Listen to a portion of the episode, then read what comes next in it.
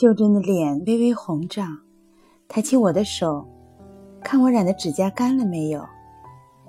她轻轻地吹着我的指甲，眼皮垂下来，睫毛像一排小帘子。她问我：“小英子，你明白了吗？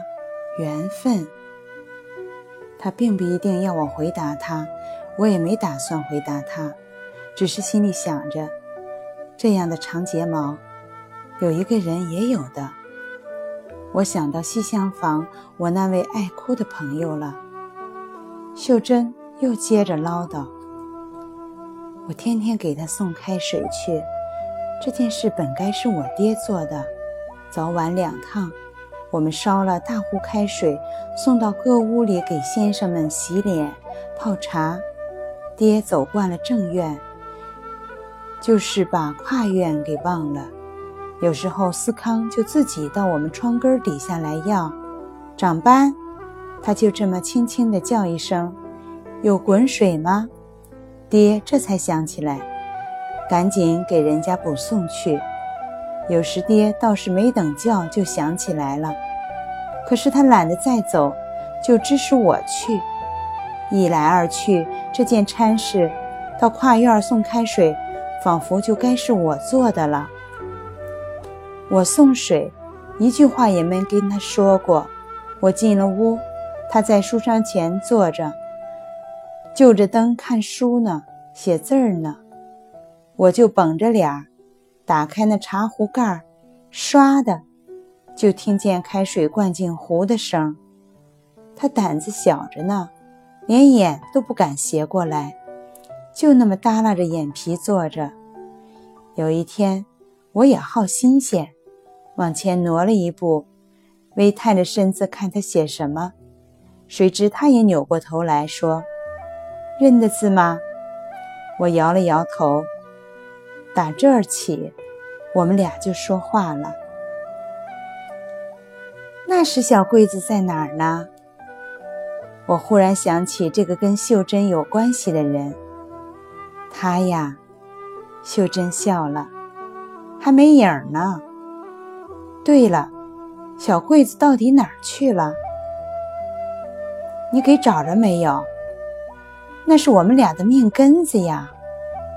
我还没跟你说完呢。他有一天拉起我的手，就像我这么拉你的手，说：“跟了我吧。”他喝了点酒，我也迷糊了。他喝酒是为了取暖，两间屋子生一个小火，还时有时无的。那天风挺大，吹得门框直响。我爹跟我娘回海淀取地租去了，让舅妈来陪我。她睡了，我就溜到这跨院里来。她的脸滚烫，贴着我的脸。她说了好多话，酒气熏着我，我闻也闻醉了。常爱喝点酒，驱驱寒意。我就偷偷的买了半空花生，送到他的屋里来。给他下酒喝。北风打着窗户纸，响得吹笛儿似的。我握着他的手，暖乎乎的，两个人就不冷了。他病了，我一趟趟的跑，可瞒不住我妈了。那天我端着粥要送给他吃，妈说：“避点嫌疑，姑娘，你懂得不懂得？”我一声也没言语。我从秀珍的眼里，仿佛看见了躺在里屋床上的思康三叔了。他蓬着头发，喝水也没力气，吃饭也没力气，就哼哼着。后来呢？好了没有？我不由得问。不好怎么走的？我可要倒下了。原来是小桂子来了，在哪里？我转回头去看跨院门，并没有人影。在我的幻想中，跨院门边应当站着一个女孩子，红花的衫裤，一条像狗尾巴似的黄毛辫子，大大的眼睛，一排小帘子似的长睫毛，一闪一闪的在向我招手呢。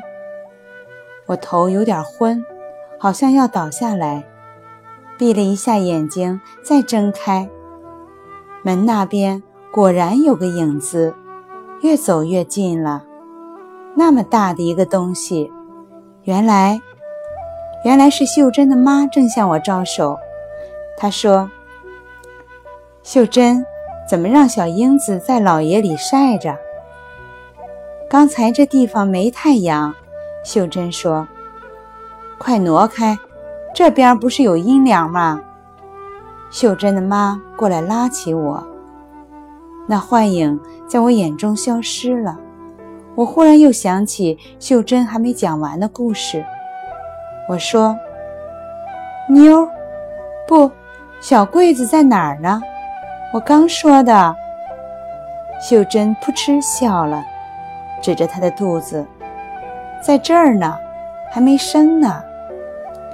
秀珍的妈是来这院里晾衣服的，一根绳子从树枝上牵到那墙那边，她正一件一件的往上晾。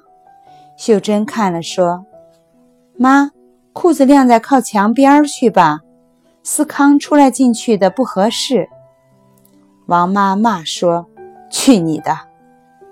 秀珍被她妈妈骂一句，并不生气，又对我说：“我妈倒是也疼思康，她跟我爹说，咱们没儿子，你这老东西又没念过书，有个读书识字的人在咱们家也是好事儿。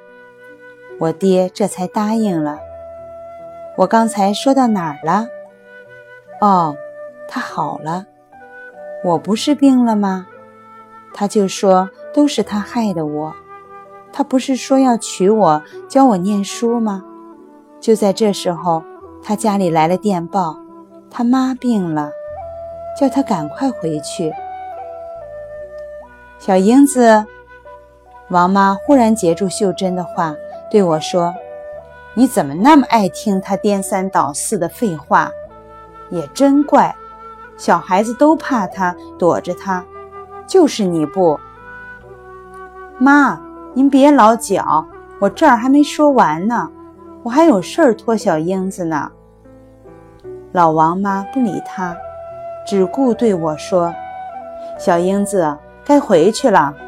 刚才我听见宋妈在胡同里叫你，我不敢说你在这儿。”老王妈说完，拿着空盆走了。秀珍看见她妈妈走出了跨院门。才又说：“思康这一去，有……他扳着手指头算，有一个多月了，有六年多了，不，还有一个多月就回来，不，还有一个月我就生小桂子了。不管是六年，是一个多月，秀珍跟我一样的算不清楚。”他这时把我的手拿起来看看，便把指甲上的干烂花剃开。哟，我的指甲都是红的了。我高兴极了，直笑直笑，摆弄我的手。小英子，他又低声说：“我有件事托你，看见小桂子就叫他来，一块儿找他爹去。我们要是找到他爹，我病就好了。”什么病？我看着秀珍的脸。英子，人家都说我得了疯病，你说我是不是疯子？人家疯子都满地捡东西吃，乱打人，我怎么会是疯子？你看我疯不疯？不，我摇摇头。真的，我只觉得秀珍那么可爱，那么可怜。他只是要找他的思康跟妞，不，跟小桂子。他们怎么都走了，不回来了呢？我又问。思康准是让他妈给扣住了，小桂子呢？我也纳闷是怎么档子事儿。没在海淀，没在我婶儿屋里。我一问，妈急了，说扔了。留那么一个南蛮子种干嘛？反正他也不回来了，坑人！我一听，当时就昏倒了。醒了，他们就说我是疯子。小英子，我千托万托你，看见小桂子就带她回来。我什么都预备好了，回去吧。我听得愣了，脑子里好像有一幅画，慢慢越张越大。我的头也有点不舒服似的。我一边答应“好好，好好”，一边跑出跨院，跑出惠安馆。一路踢着小石块，看着我手上的红指甲，回到了家。